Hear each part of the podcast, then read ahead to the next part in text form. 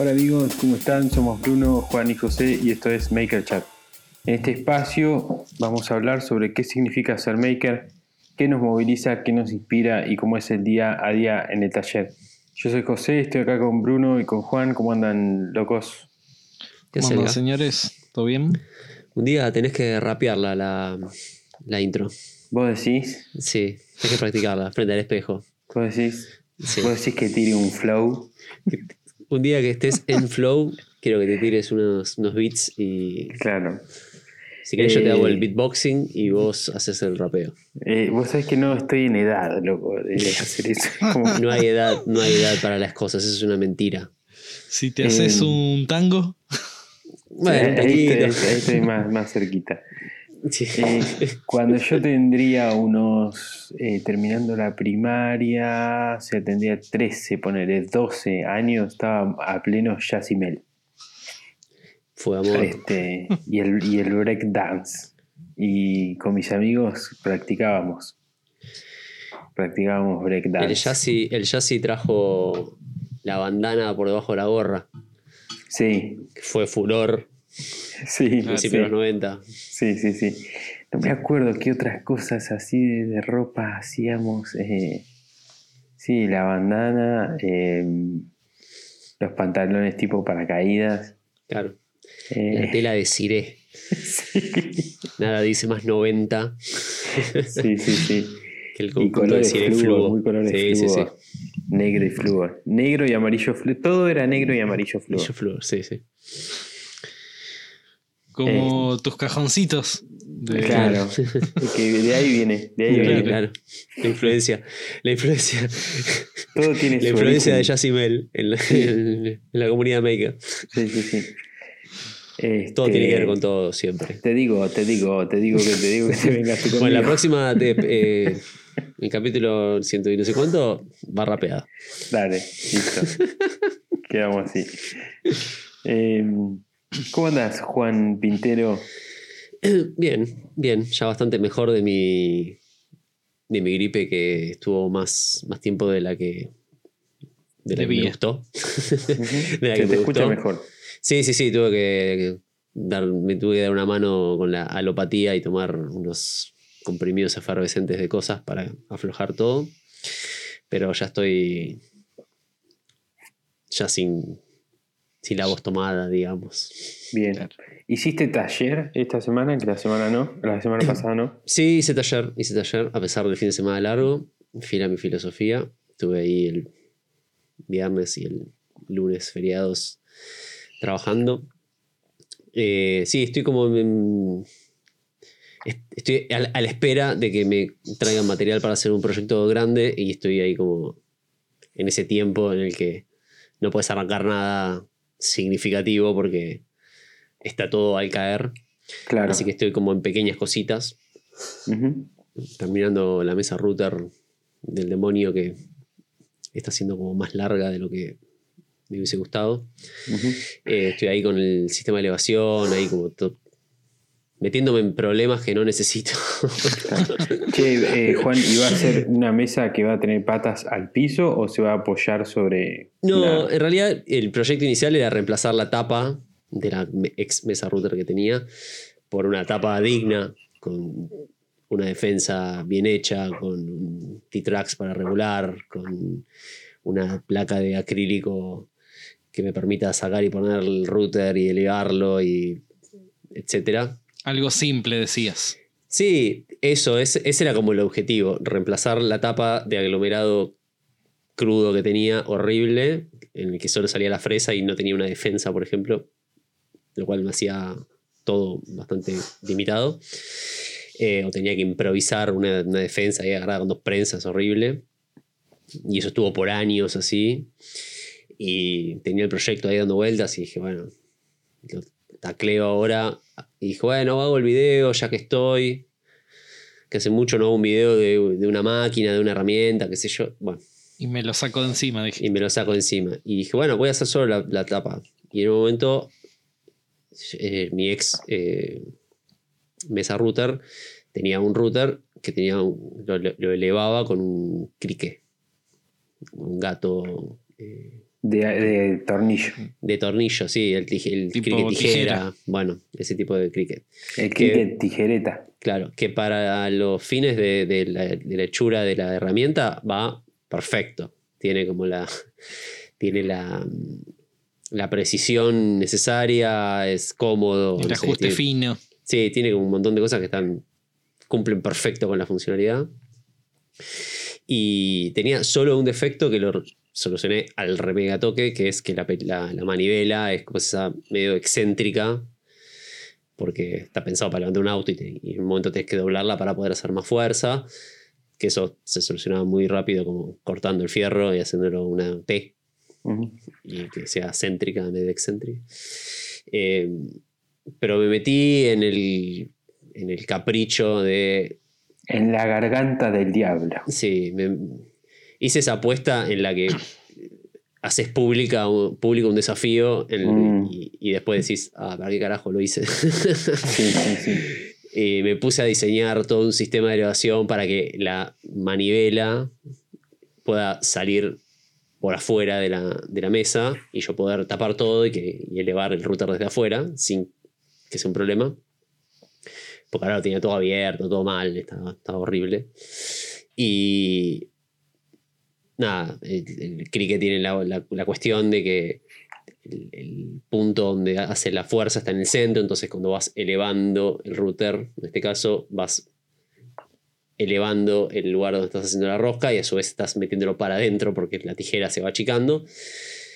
Entonces me puse a ver de qué manera, entonces me metí a investigar sistemas de elevación y empecé dije, "Ah, esto tengo que hacer una especie de cardán, una cruceta, digamos, para...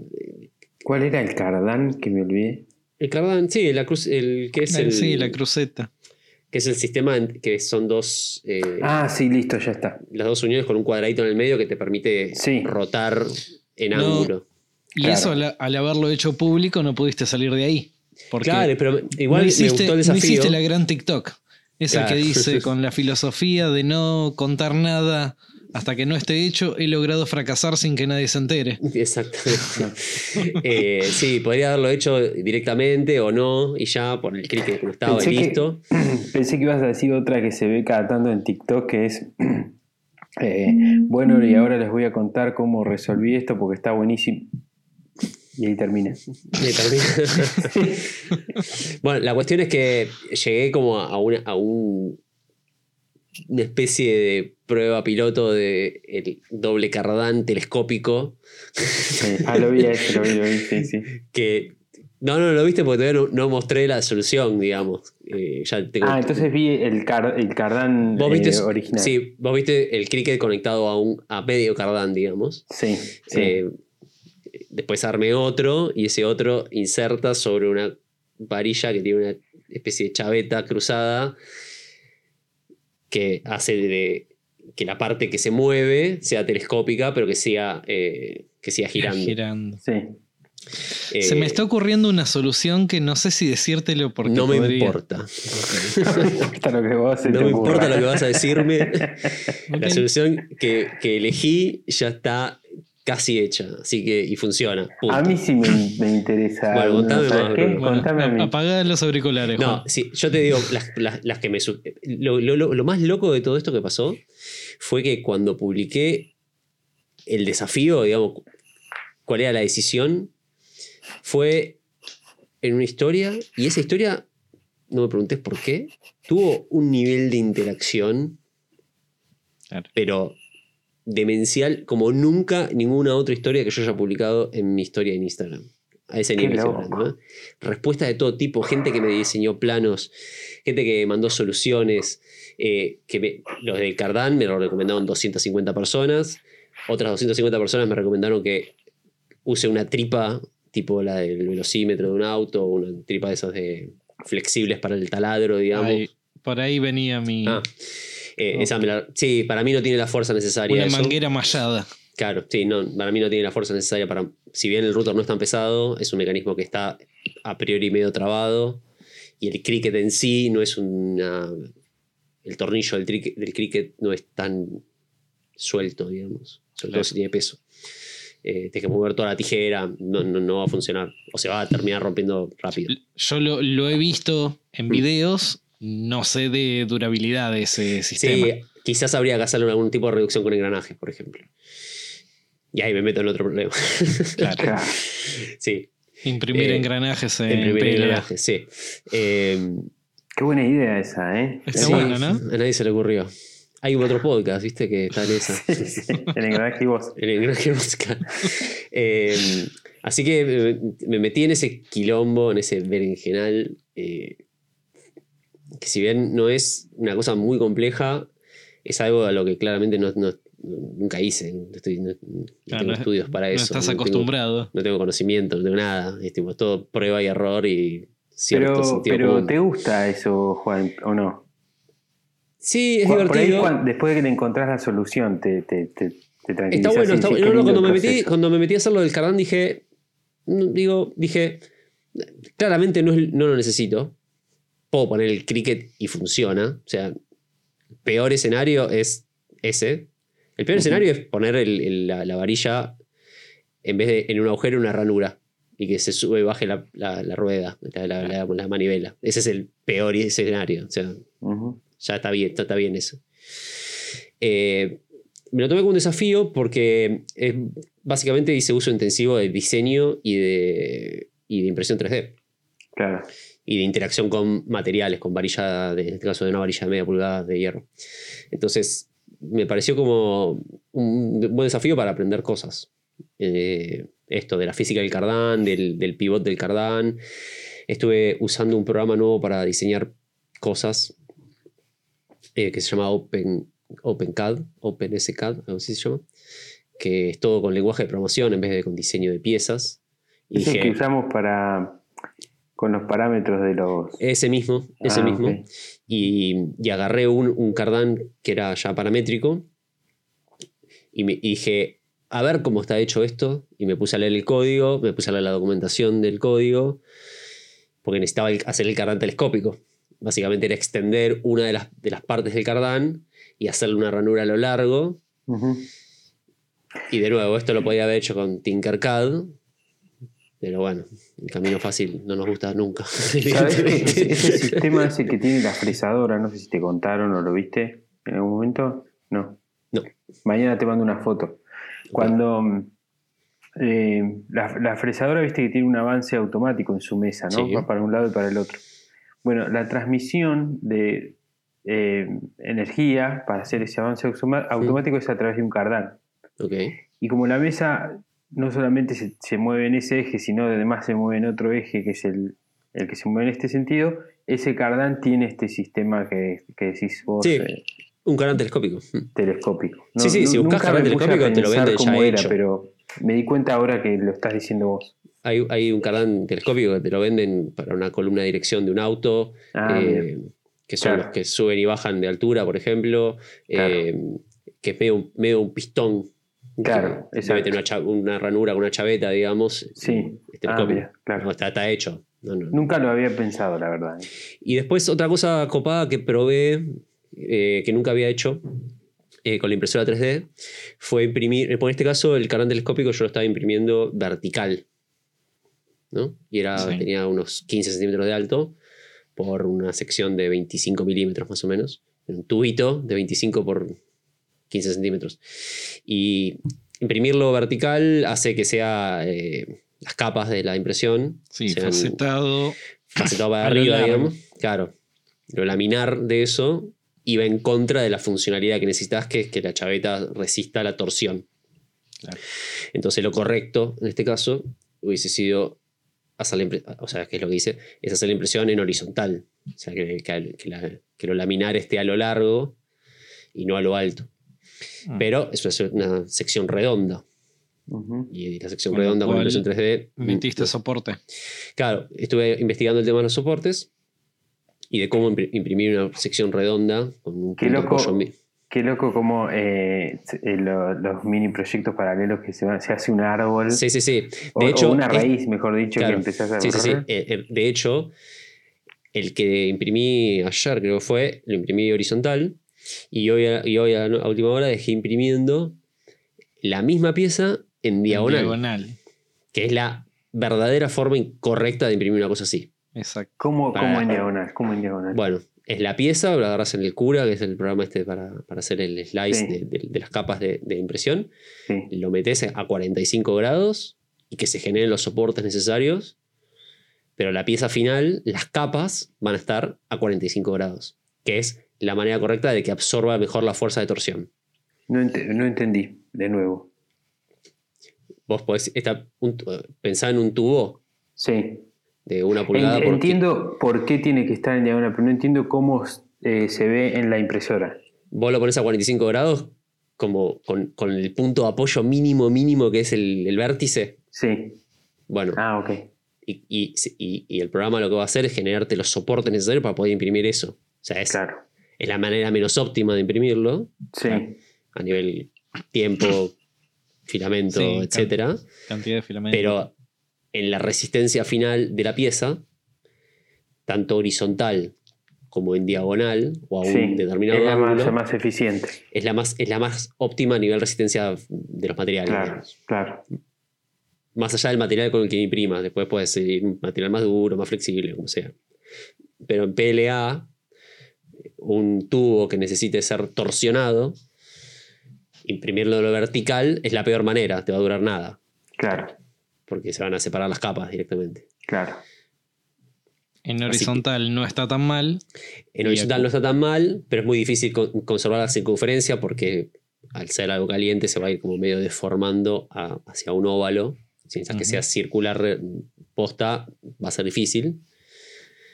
Y en diagonal, el soporte es casi más que la pieza en sí, pero lo logras hacer Claro. redondo y resistente. Nada, una- un hack de la impresión 3D y que, que- que se puede hacer, obviamente, pero mm, nada, es como un desafío más, digamos, dentro de esto, que ya, como dije al principio, desde que el cricket estaba ahí funcionando, ya después todo lo que les dan adelante era medio innecesario. Pero bueno, qué sé yo. Así soy. Sí, desde Claro. que dijiste, eh, evidentemente no lo necesitaba. En Claro. adelante todo fue aprendizaje nada más. aprendizaje Claro, y que no mal. y error. Y bueno, y tendré un sistema de elevación un poquito más prolijo de lo que realmente necesito y bueno, ya está. Y mucho conocimiento nuevo adquirido. Sí, sí, experiencia en, un- en el diseño de un sistema de elevación mecánico de una máquina. Chao. Claro.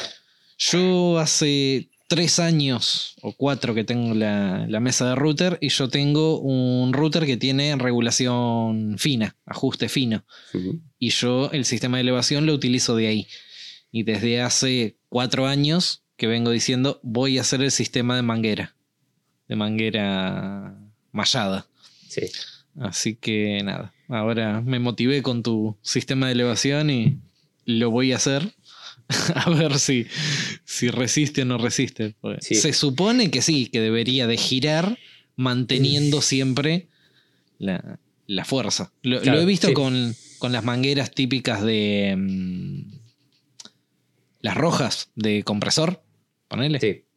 Ese tipo de, de mangueras. Hay A que ver que- si en la práctica realmente entre, las, entre las miles de sugerencias que. que miles, no, entre las cientos de sugerencias que, que me mandaron, eh, hubo muchos que, que me decían métodos de elevación que probablemente funciona- funcionarían perfecto, pero que no son precisos. Yo no sé hasta qué punto la, la- el- el- la traducción con la, con la tripa, digamos, la traducción de una vuelta de la tripa se traduce en una vuelta del cricket, por ejemplo. Eh, muchos me, me- me- me recomendaron usar el cricket eh, neumático, por ejemplo. Eh, no sé, hubo como muchas sugerencias así como muy repetidas, a los que yo les decía, no sé, con el, con el cricket de tanque, el cricket neumático, el de la- el de la, Sí, el botella. el botella que le llaman. Bueno, ese es muy impreciso. Claro. Eh, es, O sea, es lo que te iba a decir, no Claro, tenés eleva nada de perfecto. precisión. O sea, perfecto Nada, va a elevar, cero. pero yo- si yo necesito si elevar te sobra un fuerza. milímetro, no puedo. La rosca, el sistema de tornillo es lo más preciso que hay. Mal. O No sea, la vuelta. vos le puedes dar un 16 de vuelta y eleva un milímetro, o sea, lo que Sí, sea. puedes Pero pegarle así con, un- con el dedo tiqui tiqui tiqui y Claro. llegás a la medida. La tripa, me, me- o sea, la, el- el- sí, la tripa me, me- me daba la sensación de que la vuelta que vos le das a una manivela no siempre iba a responder a una, una determinada cantidad de vueltas en el cricket, por ejemplo. Si bien pienso que la fuerza necesaria no, era, no, iba, a poder hacerla, pero en el caso de que sí, que sea una tripa especial, qué sé yo, me da que no. No sé por qué. Mi sensación siempre fue que el, sistema mecánico que, que traduzca un movimiento rotatorio de una manivela en el movimiento rotatorio de la, del cricket iba a ser como lo más preciso. Porque siempre la rosca es lo más preciso, como José recién. Pero bueno, nada. Eh, ¿Era eso o diseñar todo el sistema de cero con un sistema de tijera, la que era incluso peor que todo esto? así, que, así que fui por el cricket, pero con diseñando algo nuevo. Así que, no sé. Y la idea de todo eso es para poder mantener una puerta cerrada y aumentar el sistema de aspiración. Sí, para mantener una puerta cerrada, para bajar el nivel de ruido, para bajar el nivel de polvo que sale para el exterior, para mejorar el sistema de operación y por una cuestión de prolijidad estética. Bien. Igual es un montón. Sí, sí, sí. sí. Así que, te estás metiendo en un baile, pero bueno, mejoras varios puntos. Sí, sí. Sí, sí. Pero bueno, la cuestión es esa. Y me puse a filmar el video, pero. Eh,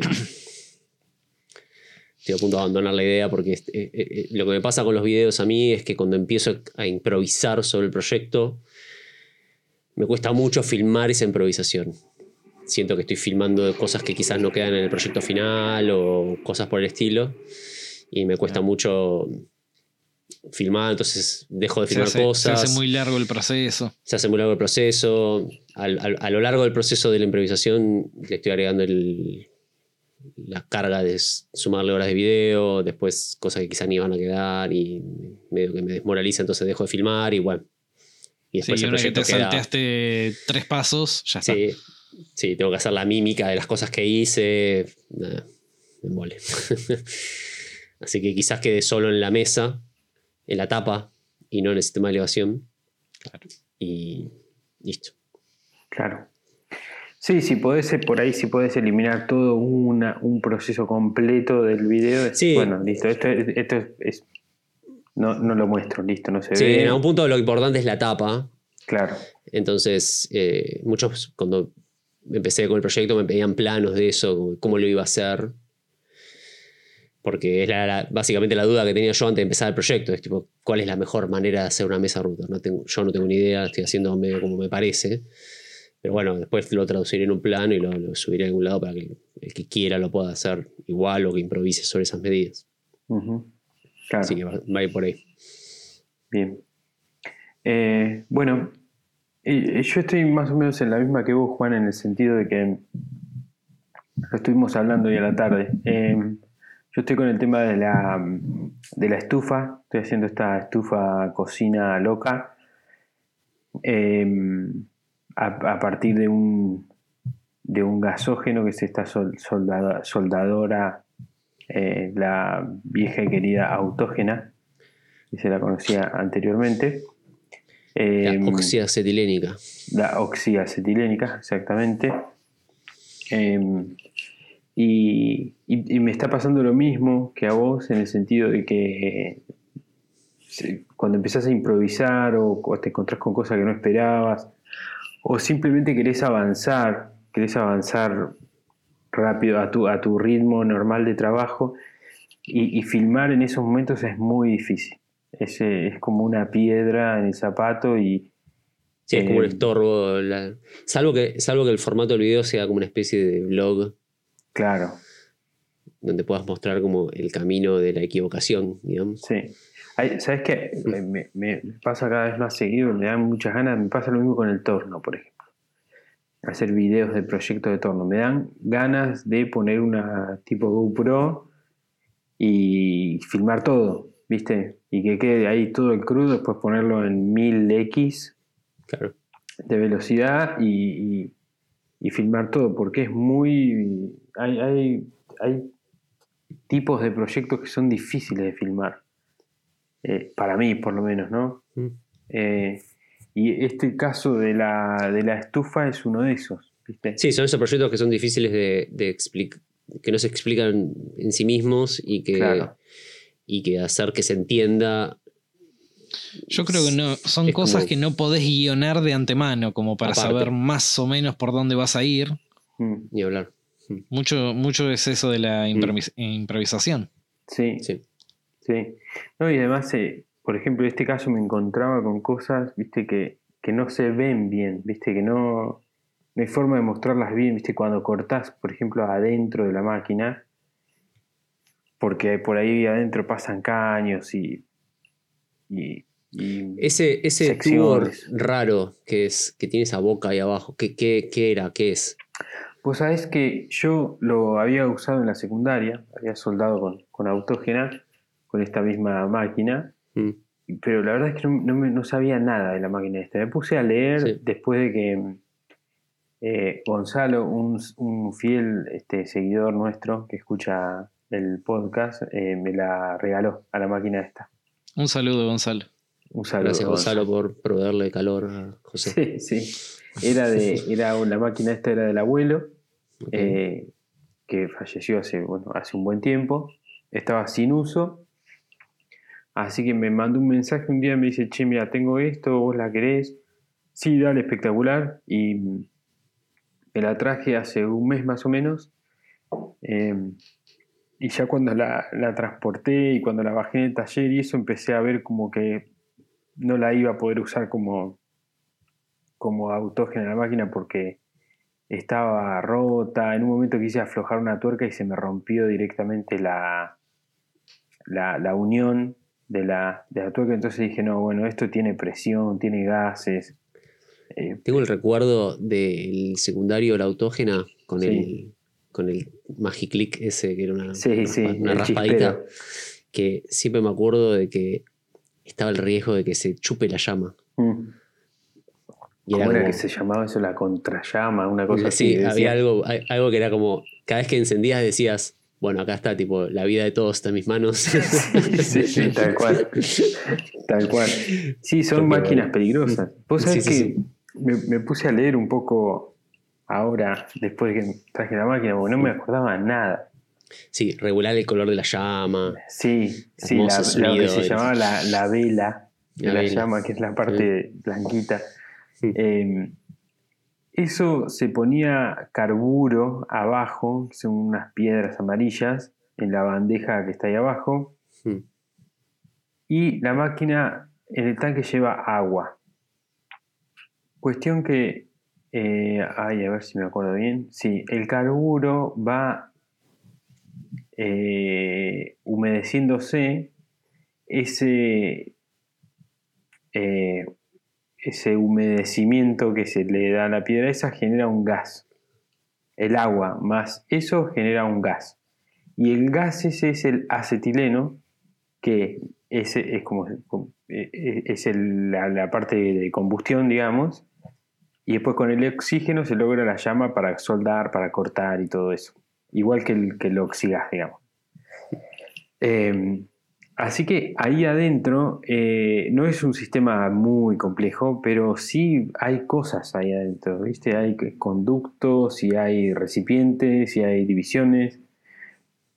En un momento cuando empiezo a destripar la, la máquina esta, me empiezo a encontrar con que... Nada, hay un montón de cosas ahí adentro, ¿viste? Pasaron un montón de cosas ahí adentro. pasaron un montón de cosas ahí adentro y, y no lo puedo, no hay forma de mostrarlo, ¿viste? Porque obviamente está oscuro, no se ve. Meter la cámara ahí adentro con el flash es como, es, es como una película de, de terror, parece, Sí. más que, que un video. Eh, y, y entonces, nada, es, es- es- es como medio frustrante, ¿viste? Así que me, me parece que voy a tomar la, la misma decisión que vos, Juan, y voy a, voy a avanzar con el proyecto. No va a ser un video. Tengo algo de material grabado, lo mostraré, ¿viste? Como para, qué sé yo. Sí, o por ahí filmar planos más generales y, y- No sé. Sí, Digo, sí, para no, no desperdiciar lo, lo que ya hiciste. Sí, no era el sí. detalle, sino era lo macro del proyecto. Sí, puede ser también.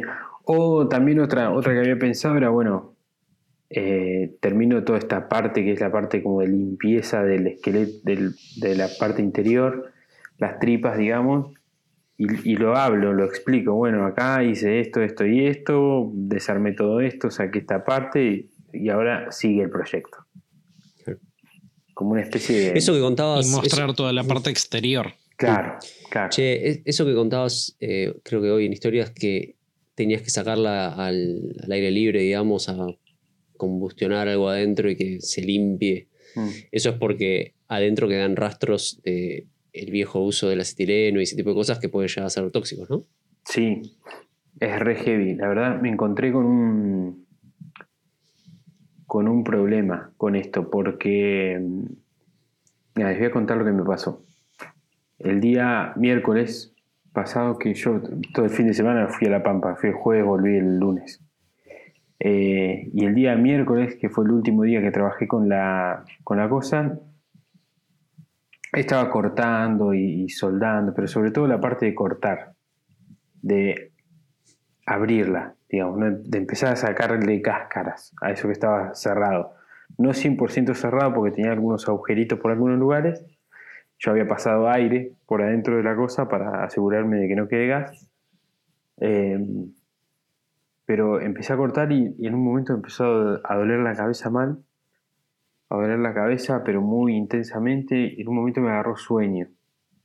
Y en ese momento digo, bueno, listo. O estás cortando con plasma. Sí. Ok. Y eh, no, perdón, no, con plasma, no, con la emuladora. Ah, ok.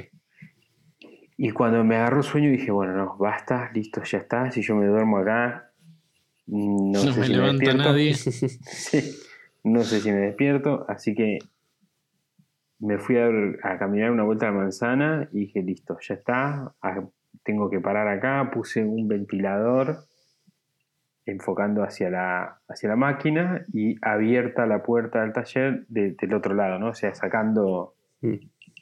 eh, la porquería.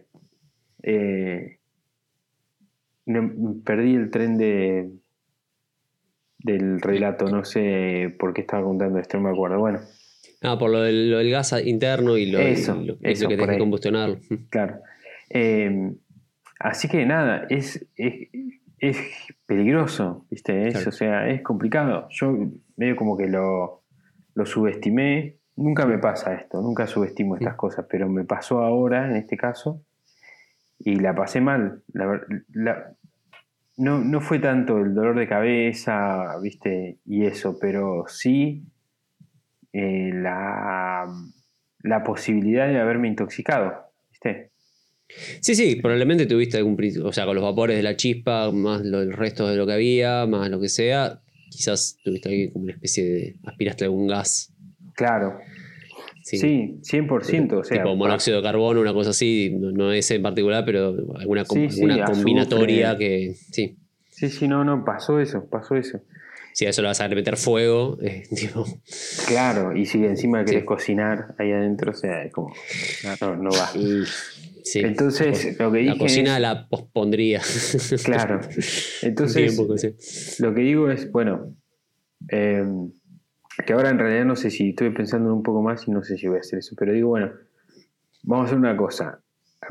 Armo la estructura, más o menos como va a quedar, la saco afuera en un momento porque el tema es que no voy a tener toda la, la- la salida de la chimenea y todo eso. La saco afuera en un momento y prendo ahí 2 3 kilos de leña, no sé.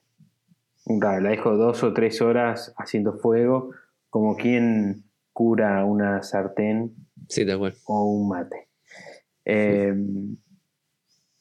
nada, y e- ese es un poco el plan, ¿viste? Ahora me parece que, que cambié de estrategia lo que voy a hacer es directamente hacer todo el proyecto, terminar, hacer la chimenea, todo, y después prender fuego ahí. Claro. Eh, y nada, que se vaya todo por la, por la chimenea, digamos. ¿Vos tenés alguna certeza de que eso lo. lo- te cu- o sea, el fuego cura, eh, mata todo? No, ¿Como no en la tengo comida? certeza. No, no la tengo. No, no. Ok, ok. Tengo la certeza, la misma certeza que tenés vos o Bruno. Claro. O sea, ninguna certeza. Ninguna certeza.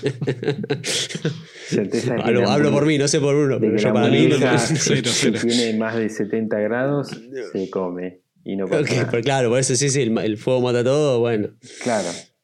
Eh, lo bueno de, de, de- de que sea una estufa y con una salida a los cuatro vientos va a tener es que se va a ir todo, ¿viste? O sea, como estufa va a funcionar. Lo que no sé es si en algún momento voy a poder usarla como eh, cocina. Ok. Y la pregunta que me hago desde la más profunda de mis ignorancias es: ¿y el tiraje? Y los dos nos, nos preguntamos lo mismo. Juan Ok. Quintero. Desde la más profunda la las también. No, No, porque viste que- viendo- que, el tema, del, el tema de, la- de las, de las estufas a leña, a fuegos, digamos, Sí, el tiraje es casi el 90% del problema sí, sí, sí. en sí. general, digo. Sí, sí, sí, es así. No, Ni hablar si tenés vapores de cosas raras. Sí, no, tengo un par de colegas ahí que, con los que voy a consultar. Ok. eh, colegas o, gente conocida eh, que tienen experiencia en eso. eh, consultaré. En teoría, eh, si vos tenés la salida por arriba, como es en mi caso, y después yo, la parte que cruza la pared va a ser a 45 grados, y después vuelve a subir y después va a los cuatro vientos. O sea que en teoría no hay, no hay por qué, eh, no hay ningún motivo como para que pase nada. Eh, ya ¿Eh? si la salida es por atrás. No está planteado para tenerle miedo. No, claro. Si la salida es por atrás y a los cuatro vientos 90 es grados, que- yo, ahí puedes llegar a encontrarte con, con problemas. ¿A los cuatro vientos qué es? Por encima del techo. Por encima del techo y Sin resistencia en ningún lado. digamos. sin resistencia de ningún lado, claro. Ok. Por arriba del techo. Le pones el sombrerete. Exacto, le pones el sombrerito para que no llueva, que no se te llueva adentro. Som- sombrerete. Ah, perdón. Sombrerete. Sombrerete. Eh, y. ¿Cómo es? Y nada, y, y veremos. Loco, o sea, yo me hago todas las preguntas y estoy hablando tan livianamente de, de esto porque es una estufa. Es una estufa. Tampoco. Es, un- es una forma de contener el fuego, digamos, de la leña. Sí, tampoco, viste, porque O sea, estás, a un punto de hacerte un. de, de- de- de Sí, hacer fuego al ni piso. fuego ahí, no, el. Para. Es una estufa. O sea. Es una estufa. No, Por viste poco que- no tiras una chapa y prende fuego No, arriba es la una uno- estufa de un taller que alquilo.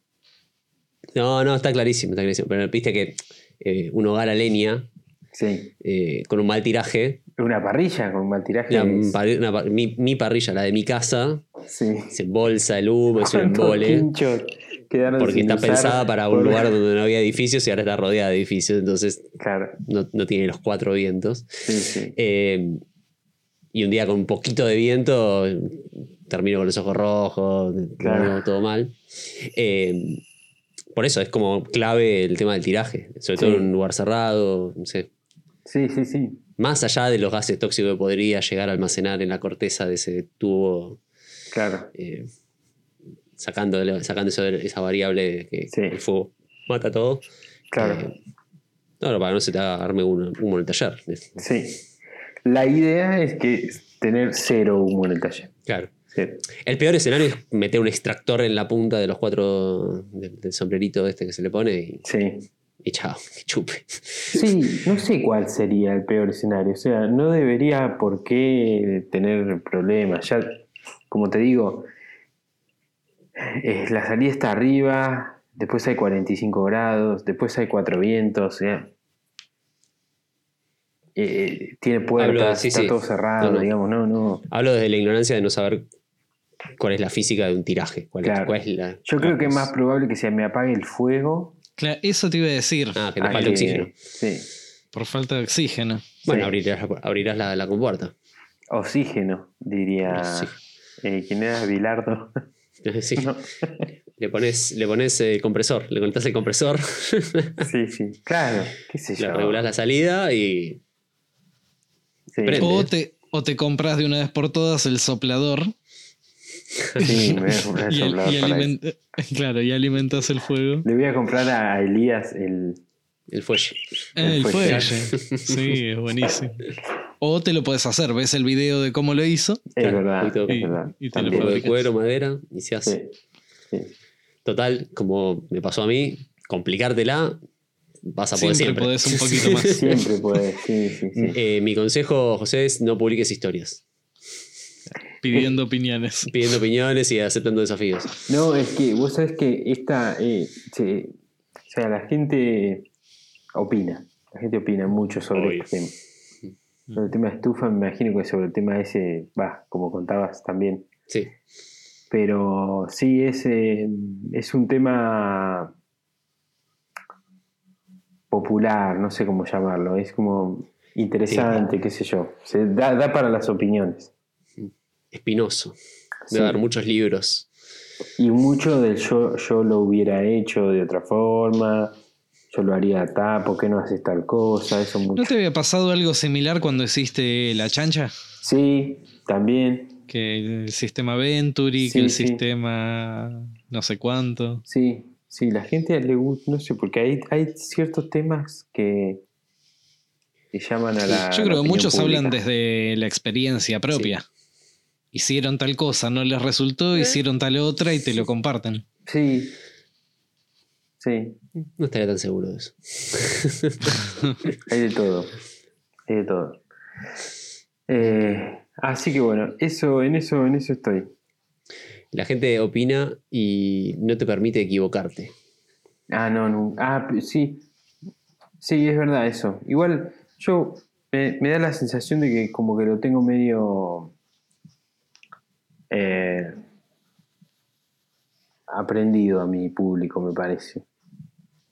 A, a- a la, digamos, a las A la prueba y cachetadas. error. Sí, Sí, pero, al, decir, loco, estoy probando, déjame equivocarme. sí, no me jodas. Si se rompe, lo voy a arreglar. Claro. fue. Si venía, hacelo vos. Yo te miro. Y si no funciona, bueno, buscar otro opción, sí. Sí, Pero bueno, es difícil. Sí, sí. Pero no, no, yo ya lo hemos hablado acá en este podcast. Sí, Déjame sí. tranquilo. O sea, déjame, ¿me equivoco? Bueno, me equivoco, no me importa. Luego es mi tiempo, es mi dinero. O lo sí. tiro, Sí. lo prendo fuego. Sí. es mi tiempo, Pero mi a los dinero, mi proyecto. vientos. Sí. Sí. Bueno, sumándome un poco al- a la equivocación, Dale. eh, el fin de semana estuve queriendo instalar el día sábado eh, los estantes que había dicho. Llego a la casa de la clienta, me pongo a hablar una cosa de otra, le digo, bueno, sí, los 14 agujeros, porque esto eran unos estantes largos que iba uno abajo, uno arriba, en el estante de arriba iban unas perforaciones donde ella iba a colgar unos cables de acero con una decoración, había mandado a, hacer unos vidrios. eh, ¿Cómo es cuando los vidrios tienen dibujos y tipo vitro, tipo una cosa así? Vitreux. Este, bueno, había mandado a hacer unos vidrios que iban colgados de, de esos cables de acero, no sé qué, papá. Pa, pa. Llego y le digo, bueno, sí, lo- los 14 agujeros. No, ¿cómo 14? Eran 18. No, no, 14. No, no, nos pusimos a ver. El mail decía 18. Y no sé por qué yo en mi listita de, de mi comanda de trabajo tenía anotados 14. Buah. No había tanto problema porque podía hacer perforaciones de más. Yo no, sí, están hechas a, a, 6 centímetros uno del otro. Bueno, hacemos las otras que, que faltan. Me dice, no, a 5 centímetros. Uy, boludo. No, ¿cómo 5 centímetros? Me dice, sí, 6 centímetros el primero desde la punta. Y eh, después al resto todos a 5 centímetros. Sacamos la cuenta y la decoración se le iba arriba de la tele que iba al costado. Decidí agarrar, volverme con el estante, cortar madera nueva, hacer uno nuevo y, y llevárselo. Y cuando, nada, me quedé el sábado a la noche haciendo eso y se me ocurrió hacer un vivo mostrando que, que estaba eh, corrigiendo eso. Un poco lo que dicen ustedes, de que no te, permite, no te permiten equivocarte o algo así. Eh, al contrario, a mí es como que me decían, está bueno que estés mostrando que, que te equivocas también, porque eh, muchas de las cosas que se muestran en Instagram, en Instagram, en YouTube, lo que sea, son todas sin error. Y, Claro, sí, sí, sí. Y perfectas, alineadas. Claro, Con las luces todas perfectas. Entonces, en ese sentido, como que estuvo bueno el tema de mostrar que, sí, che, le pifié. O sea, eran 18 y anoté 14, eran a 5 centímetros y anoté 6. Bueno, listo. Este, Claro. mala leche, me, pérdida de material, lo que sea, pero no importa. Este, va de vuelta. El tema de. eh, perdón que te interrumpa. El tema Sí, de sí, sí. la equivocación es. En ese tipo de, de cosas como lo estás haciendo vos, Bruno, es compleja porque. Hay puntos donde no puedes equivocarte. O sea, no puedes hacer un agujero en el medio del living. de ahí, uy, Uy, me quedo perdón. 5 Un poquito centímetros más arriba. Claro. Uy, pifié. Estaba muy en una y pifié. Estaba en una. Este, sí, sí, sí. Por eso mi primer. De, de hecho, la clienta me dice: No, bueno, hiciste 14. No hay problema. Tenés la- las mechas. Yo me había llevado las mechas, todo. Y me dice: Tenés, de última le hacés los otros agujeros. Pero claro, al haber hecho a 6 centímetros, 18 perforaciones, se le iba 18 centímetros más al costado Claro. eh, el coso y se le iba prácticamente arriba de donde después va a estar la tele. Y como que la clienta ahí medio con cara de bueno, dale, no importa. Le dije, no, no, no. Digo, si no te molesta, vengo el lunes, lo, lo instalo, eh, déjame que llego al taller y te digo si me da el tiempo para fabricarlo de vuelta de acá al lunes. Este, yo sabía que tenía material en, en el taller, así que bueno, tomé esa decisión. Este, sábado me quedé hasta las 12 de la noche. Eh, uno de los chicos, domingo, día del padre, a la mañana, se fue a darle las últimas dos manos de. Yo le di una mano el sábado de la noche y fue a darle las últimas dos manos de la capa poliuretánica. Y el lunes a la mañana, bueno, fuimos a instalar eso. Cosa que llevaba desafío también la instalación, porque eran eh, estantes, que ya lo había contado, con eh, ménsulas tipo invisibles que se le dicen, que son los pernos que van en la pared y el estante con la perforación puesto adentro. Por un lado el tema de jugar con el nivel, que queden todos bien alineados, bien nivelados y todo.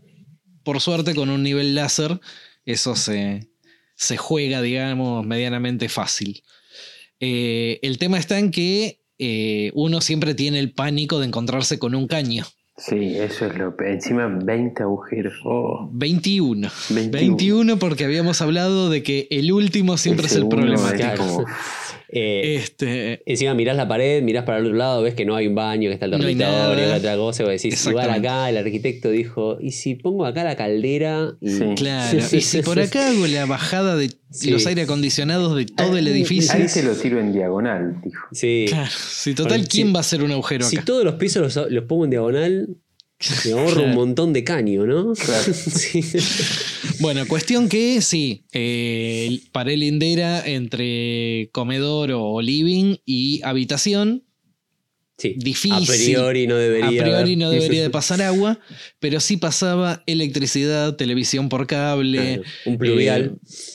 Eh, pluvial podría llegar, pero bueno, no debería tampoco. Eh, bueno, nada, utilizando el detector de metales en, todo eso, que es eh, la función que tiene, es detector de metales y detector de electricidad. Entonces, si tenés caños plásticos con cables, con corriente adentro, bueno, eh, debería detectarla igual. Y nada, la verdad es que llevó unas dos horas de instalación y bueno, salió prácticamente como estaba en el plano porque la, la dueña, la, la clienta es arquitecta y ella me había pasado los planos. Tuvimos que último momento modificar algo porque donde ella había puesto el primer estante justo había una caja de luz. Hubo que bajarlo y separar un, un centímetro más cada, cada estante para que queden equidistante, pero bueno, nada, eh, quedó, quedó bien. Estoy a la espera de que le instalen el televisor y que ella ponga todas las decoraciones, todo, para que me pase las fotos y, y hacer la publicación pertinente. Pero nada, diría el taller de Nino, más que contento, Más que contento, ahí. más que contento con la 21 terminación. de- agujeros, cero caños perforados. Exactamente, exactamente. Por más de que tengas la, la certeza o la- que alguien te firme de que por ahí no pasa nada, siempre está el Me hiciste cagazo. acordar, me hiciste acordar ese último, ese último agujero, el agujero 21, que para mí fue el agujero 8. Claro. Hice 7, hice 7 bien para colar unos estantes y ese Y el 8, último. un viernes a las 6 de la tarde, terminé con un dedo metido de una pared, Ay, Tratando- el tanque Tratando- de agua que se te venía tratando, encima. tratando de frenar el agua que salía, Cansado, dolorido. cansado. Bueno, sí. yo, yo creo que lo conté. La- el primer caño que pinché tendría 14, 15 años. Un amigo se mudaba a un departamento a estrenar y instalándole una mampara de esas de vidrio, Sí. el- el- la parte del paño fijo, llevaba 10 agujeros, habíamos puesto 9 y era tipo, bueno, ya está, esto no se... Nada, si tiene 10 le vamos a poner 10. Y en ese último agujero, un chorro de agua saltando arriba del taladro. Qué. Saltó la térmica, a la mierda. no. Todo mal, todo Sí, mal. todo- qué, todo. qué cosa. Tuvo que llamar al plomero para picar un departamento a estrenar. Oh, Sí, aparte imagino picar un baño que tenés que sacar azulejos. Ya sé. O sea, Sí, sí. donde, donde yo rompí, eh, cuando la era un caño de bajada del, del- del tanque de agua de una casa de dos pisos que salía con un montón de presión, digamos. Y después me contaron que cuando fue el plomero a tratar de arreglar, cuando empezó a picar, los caños estaban tan mal puestos y eran de tan ma- mala, mala calidad, etcétera, que terminó rompiendo un segundo caño que era de una calefacción, de una caldera, no sé qué. uy. Donde había agua, volvió a haber agua. Mm. Eh, no, no, no. Una película Ah. de terror. Pero los estantes quedaron bien puestos. No, no, Después- al final nunca se pusieron los estantes porque del cagazo ahora no, no- no- no quisieron Lo transformaste en pared. biblioteca de pie. a- a- a- no querían ajugar ninguna pared. Después yo les entregué una biblioteca un tiempo después y cuando fui me, me señalaron, mira, en aquel rincón, ahí están los estantes todavía. Claro, quedaron ahí. no quisieron agujerear nunca más una pared. Y nada. A mí me pasó la primera vez que me pasó, la última vez que hablamos de esto en el podcast, a mí nunca me había pasado. Me pasó en enero o febrero de este año. Pero fue una un desagote de un aire acondicionado que pasaba por adentro de la pared. Bueno, muchas veces, y creo que es una de las peores cosas, es cuando es un desagüe. Claro, porque Que no- vos pinchás el caño vacío, no te enterás, sí. y después cuando llueve, ponerle si es un pluvial o, o algo así, empieza a brotar agua cuando vos ya te fuiste, ya empezó a arruinar el mueble o, o lo que sea. ya cobraste. Acá lo que me pasó fue que estaba recién pintado, ¿viste? Estaba pintado un color cremita. Mm. eh, y hago el agujero, saco la mecha y no, y no salió un chorro de agua, sino que salió una gotita. Una Empezó a gotita brotar. con eh, ladrillo y con Claro, naranja. Digo, Dijiste, esto está Bajando- demasiado húmedo. Bajando de la gota esa, dejando su marca, viste, por la pared. Sí, sí, sí. Cremita. y vos Por aquí dijiste, ya pasé fue. yo, dijo. Y vos dijiste, bueno, el tarugo va a tapar todo. Eh, loco, Una, che. una que me pasó a mí en una instalación fue que era un mueble de cocina que era de piso a techo. Y suponete de piso techo yo había ido a tomar las medidas y yo tomé las medidas del, hueco y era, no sé, por decirte, 2 metros 45 el alto total del mueble. Entonces yo lo, llegué a mi casa con los planos y dije, bueno, este es el hueco, 2.45. Entonces yo me puse a diseñar y ahí en Fusion, el programa que uso, puse las medidas, 2.45 de alto, 1.50 de ancho, qué sé yo, todas las medidas. Entonces me pongo a diseñar el mueble con la, con la medida en la cabeza que había anotado, que era el alto del mueble, no el alto del hueco. Yo me puse a diseñar 2.45 el mueble y diseñé dos módulos, bueno. Que la chica quería una parte que sea escobero, entonces era más alto. Bueno. La cuestión es que yo diseño todo y cuando estoy terminando de, de diseñar el mueble, hago el zócalo, todo. Y digo, che, esto era bueno poner unas patitas de PVC para separarlo un toque del piso, una cocina, por si baldean. Bueno. Pongo unas patitas de PVC esas de 5 milímetros, todo bien. Total, 5 milímetros, no pasa nada. ¿Qué? No va a entrar por 5 ¿Qué va? milímetros. Bueno, llego, voy con mi amigo Ulises a entregar, tu, tu, tu, llegamos con los dos muebles, los dos, los dos, los dos módulos, con tiras patitas de PVC, piso porcelanato, medio que lo empujas y entra el mueble, se empuja solo. solo. Hermoso. Lo pongo ahí, entra perfecto, la caja de luz queda donde tenía que quedar, el portero eléctrico que quedaba ahí en un hueco también, perfecto todo, milimétrico. Y cuando miro el otro módulo, miro el hueco y digo, no entra. ¿Viste ese ojo, ese, ese, ese- Ese- eh, esa cinta métrica que tenés en el ojo? Bueno, Sí. ¿viste ese ojo que vos tenés? Después de tanto trabajar de esto que ya las medidas medio que Sí. ¿Las La- notás? No, no las ves, las olfateas. ¿Las tenés un olfateas? pasa no pasa mental. tremendo, pero fue tremendo, ¿eh? porque fueron esos 5 milímetros. Claro. Y no entraba, ¿eh? No entraba. Porque encima el techo no estaba escuadra- no estaba Ah, todo lo plano en la, la esquina, Claro. digamos, estaba un poco más. Y le tuve que sacar el- todo el zócalo. Si no, no entraba.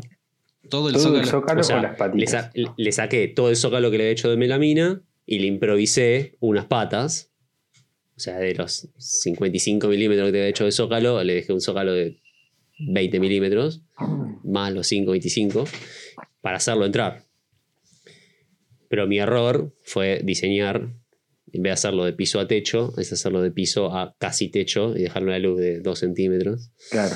Que no va a haber Que- nunca Que nadie. nadie, iba- nunca iba a ser un problema eso.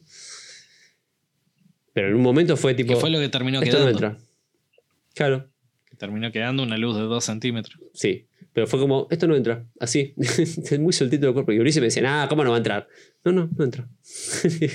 A no mí entraba. una, una, una que me pasó que pensé que se me venía el mundo abajo y después la resolví bastante bien fue eh, el, el- el último trabajo que, que mostré en Instagram, que era una- un escritorio con una mesa de luz, con una...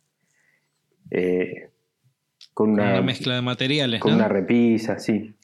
Ah, el del Apacho. El del Apacho, sí, es con ese acabado así rústico, gastadito. Em,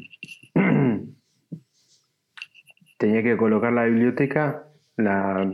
¿Cómo se llama? La estantería, la, las ménsulas Sí. contra la pared. Em, y antes de que vaya yo, habían eh, colocado el televisor con el, con el soporte ese, viste, de, de la, de la tele que va colgado. Se les había sal- saltado, se les habían roto los tornillos y se había caído la tele al piso, porque la pared era una bosta. Sí, sí. Eh, Menos, menos que Durlock. Menos, sí, era como una- un edificio antiguo, muy antiguo, era polvo prácticamente la pared. Ah, uh, sí. Y vos llegaste con eso Y yo teniendo llegué, que colgar algo de esa pared. sí, yo llegué, llegué con, teniendo que colgar lapacho de 3 Claro. metros de largo sobre esa pared. Pesaba una tonelada. Sí, sí, eso. sí. Eran finitos, los estantes tenían como dos, 15 milímetros, creo, pero súper pesado, muy pesado, muy grande. Y con tres ménsulas nada más. Eh, y el primer agujero que hago se rompió toda la pared. así, me quedó como un agujero Sí, del doble. haces- Haces un, un agujero de 6 y es un cono de 10 Sí, que se deshace. Decís, bueno, con los 6 ¿Cómo- allá en el lo de fondo. tu torno con Claro. O2? Con Sí. dos, sí. Allá, allá en el fondo hay 6 milímetros, acá hay 10. Claro. un poquito enduido. Sí, sí. Y lo- Un par lo- de escarbadientes, ¿no? Claro. No No. ¿sabes cómo lo, ¿sabes cómo lo resolví? Eh, poniendo un tarugo adentro de, lo- de otro. Ah. Nunca lo había visto bueno. eso, la verdad nu- lo O improvisé. sea, un uno de momento. 6 adentro uno de 8. Claro, sí, no me acuerdo las medidas, pero Y que entre lo que entre y después lo cortás con un cúter. claro. Pero nunca lo había visto, no lo vi a eso, no, no, no, no, no es que lo hice porque lo había visto en algún lado, es lo que había, es lo que tenía Yo así no, sí he hecho la que decía recién de rellenar Ah, sí. con escarbadientes. Sí, Diente, papel. sí, eso lo he Sí. hecho también. En el mismo laburo este también lo hice en otro lado. Esa situación, esa situación en la que girás el cuello y mirás la caja de herramientas, esa tapa que tiene las, las partes transparentes que decís ahí guardé cositas Sí. que fueron, tirando fueron sobrando de lugares. Sí. Cuando decís- agarras la mecha o un destornillador y empezás Sí. a, a. A. Allá en el fondito. Saca las pizzas, saca todo y decís, bueno, a ver qué hay acá en este- esta Sí, borra. Sí. El momento MacGyver, ¿no? Sí, la borra de la caja de herramientas se va a llamar eso. Sí. No hablen más. Eh, y nada, salió espectacularmente bien al final. O sea, hiciste mamushka de tarugos. hice mamushka de tarugos Uh, sí, o tarugushka una y salió bárbaro, quedó pero impecable quedó. Quedó muy bueno ese laburo. Eh, Bien. Y después el, el ant- el- el otro que conté, que era la- no, no era la misma obra. No, no era la misma obra. Eh, el del aire acondicionado, no sé cómo se resolvió eso, porque fue tipo, ya, che, yo sé que hay gente trabajando acá, hay, hay alguien que va a saber resolverlo mejor que yo, así que... eh, Sí. Chau. Y me fui corriendo. ¿Me, me bajás a abrir o abre de adentro? Ahora, claro. Gracias por el vaso de agua. Me tiré por el balcón y siempre voy con una mochilita con un paracaídas y Claro. desaparecí en el horizonte. Bueno, hablando, pará, hablando de eso de las mamushkas y la- los rejuntes de, de cosas que le haces alrededor de los tarugos, me acuerdo que una vez mi viejo, no sé si no le alcanzaban los tarugos, si tipo era, no sé, un domingo o, o se había olvidado los tarugos de esa medida, no sé qué, terminó resolviendo haciendo el agujero y poniendo un tarugo de madera También. Mm, y atornillando en el tarugo de madera. claro. Que de hecho, antes los muebles se colgaban así. Vos Antes hacías se la perforación, Mm. ponías una varilla de madera, Sí, finalmente necesitas algo que expanda. Claro, Mm. eso se expande, se agarra de- del lateral del agujero y queda. Sí, Eso el se, señor se Fisher. todavía es- esos en el señor Fisher casas. se está volviendo de su tumba, pero Claro, sí. pero sí. Pero se ven todavía esos ¿eh? en algunas casas. Tarugos de madera. Sí, cosas viejas Mm. que están instaladas de hace mucho tiempo, sí. Sí. Y eso no tiene por qué caerse, o sea, es Sí. algo que está Justo metido en el ese- agujero expandido. Eh, por un video que se publica creo que mañana o pasado eh, en mi canal sobre todo sobre el taladro atornillador, así bien para alguien que no tiene nada más idea. Eh, hice dos agujeros en una pared así porque sí, para probar cómo, cómo agujerear una pared con un taladro. Y mañana voy a probar la mamushka de tarugos Dale. Hice dos, hice dos agujeros de 10 milímetros, así que voy a meter un tarugo de 10 y después un Uno de tarugo de seis. 6 y Sí. voy a- voy a meter un 35 por 30 a ver si, Dale. Sí, a ver si, si resulta. soporta. Sí, sí, sí. Me A gustó, mí me me gustó la- me Y le vas colgando peso. No, no, sí, sí, sí, pero digo, me gustó la, la- Tengo un agujero de 10 y un tornillo, un tornillo re chiquitito. Bueno, ¿qué pasa? voy a ver hasta dónde da, porque tengo tarugos de 4, así que voy a ver si, si resiste. Ah, bueno, una, una recomendación. Yo la tengo hace mucho tiempo y no siempre la utilizo. El roto, roto martillo, creo que se llama. Mm. La, la agujereadora grande. Em, Manteca. sí. La pared, eh, manteca. Este. Era también agujeros de 10, lo hacía con una mecha de 5, ponele, como para. Porque eso tenía que quedar bien a nivel, todo, y me era más fácil nivelar con, con el, el taladro chico y la mecha de 5. Pero me ha pasado, teniéndola y todo, en alguna que otra instalación, decir, no, ¿para qué me voy a llevar ese mastodonte? Es al pedo. Tenés que llevarlo. No. Siempre. No, no, no, es. Es un. Sí, me ha pasado de, lujo. de- de tener Siempre que agujerear una pared de concreto que era, no sé, Sí, de- claro. de, qué, de qué estaba construido. Era también un estante flotante, tenía que hacer tres agujeros y fue como, ¿de qué está hecha esta pared? Sí, Claro. Que, que con esta mecha de, para concreto no puedo agujerearla. sí. Tremendo. A mí me Esa pasó. sería mi, mi recomendación para instalaciones porque eh, he- me ha alargue. pasado de no llevarla y sufrir en el medio de la instalación. Sí, tenés que llevar alargue y, la, y el roto, el roto Sí. martillo. Roto Sí. martillo no. em, Sí, roto martillo. Roto- roto sí. martillo. Sí, roto percutora, no sí, sé. percutor, taladro percutor. Sí, taladro percutor. Em, Con mecha de 6, de 8 y de 10. sí. Sí. Sí, sí, sí. Y yo tengo una cajita del Sí, set ahí completo, adentro. digamos. Sí. Exacto. Agarrás el maletín y salís. Ujú. Sí, 100%. Otra que me pasó en esa misma obra, que es un chiste, ¿no? Pero me pasó. eh, Viste que la caja de herramientas tiene la, eh, la bandeja que va arriba. ¿no? Bueno, yo eh, esa tiene compartimentos. Yo en un compartimento tengo tarugos, en otro mechas, en otro tornillo de tanto, en otro tornillo de tanto, en el otro pegamentos, en el otro. Tengo todo dividido ahí. Y No tengo- nos mientas, no está así organizada. No, no. No, a mí me gusta porque no me gusta estar en la casa de la gente. Entonces es como quiero, viste, tipo asesino a sueldo, voy, Sí, sí. la- lo elimino y me voy. Voy, agujero, tarugo, tornillo y me voy. Sí, No. Voy, agujero, tarugo, tarugo, claro. tornillo y vuelo. Claro. Eh, había dejado eso en el piso y había quedado medio como enclenque el coso. No, no- no sé por qué, la bandeja. Y La la, dueña de la casa pasa en un momento y la patea. No. Voló para todos lados. Sí, boludo, y fue como mar, mar de, de tornillos y arandelas y tarugos y- No. y, mechas y cositos. Todo desparramado por Eso todos lados. nunca va a estar más ordenado. Y hay, hay, hay momentos en que, no sé, no quiero faltar el respeto a nadie, pero hay momentos del laburo este donde te sentís un, un esclavo, no sé cómo decirlo. Sí, sí, sí. Cuando estás en cuatro patas juntando Juntando arandelitas. Buscando una arandelita abajo del sillón. Cuando, ¿Qué te, cuando, cuando decís, acá? cuando, cuando decís, ¿qué carajo estoy haciendo acá Soy juntando un estos tornillos? Sí. esclavo de- Sí. Por dos pesos. Sí, sí, sí. Esto yo no lo haría. No, no, no, no, no. Y ahí, Estos serían de las cosas que le diría a mi hijo que no se someta. Claro, sí. y ahí es cuando, cuando decís, este es el último trabajo de instalación que hago. Hasta el mes que viene, que Hasta el- hasta el próximo Es el último hasta el próximo pedido de presupuesto. Claro.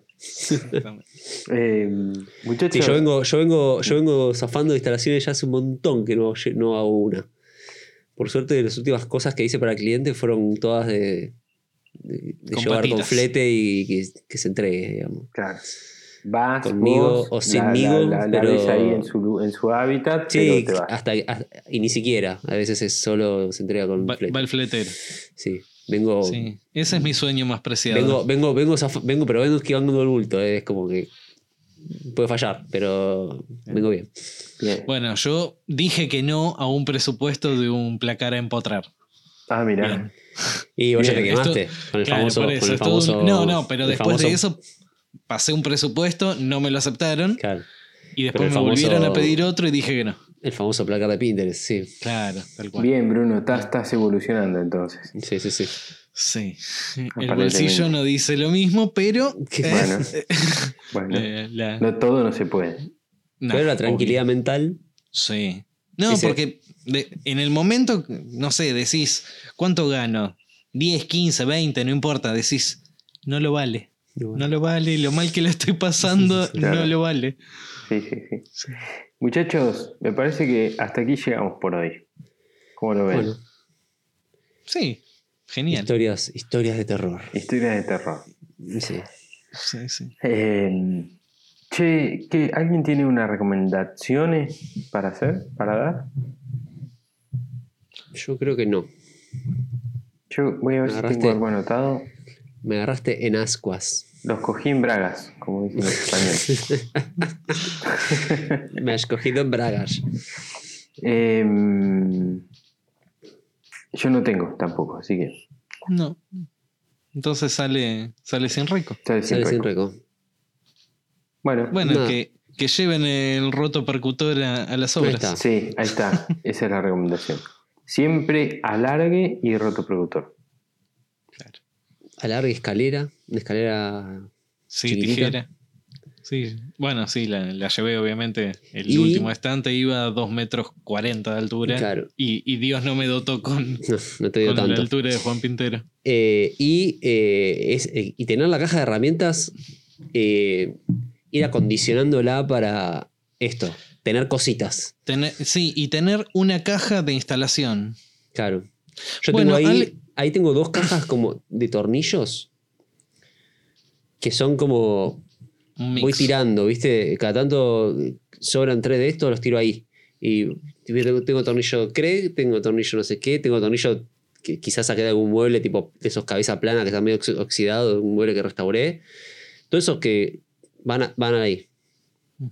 En algún momento me van a Bueno, y ya que está, hago mi- referencia al mismo, a la misma instalación, eh, me sirvió mucho la aspiradora que, del mismo soplador, ese que a batería, la parte de aspiradora. Yo en más de una oportunidad me he llevado a, las instalaciones la aspiradora para cuando estás haciendo el agujero ir succionando a la vez y no manchar sobre todas las paredes recién pintadas con el polvo de ladrillo.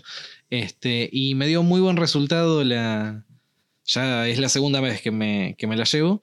Eh, la aspiradora esa chiquita para ese tipo de perforaciones, la verdad que viene, viene muy bien.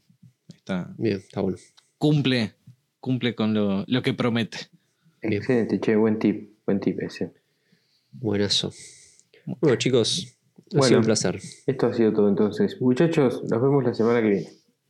Dios Adiós. Mil gracias. Chau, chau. Bueno amigos, esto fue Maker Chat, somos Bruno, Juan y José. En este espacio hablamos sobre qué significa ser maker, qué nos moviliza, qué nos inspira y cómo es el día a día en el taller. Gracias por estar ahí compartir este momento con nosotros. Pueden escucharnos en YouTube eh, y además encontrar contenido extra en nuestro Instagram, que es makerchat.podcast. Chao gente, esta semana que viene.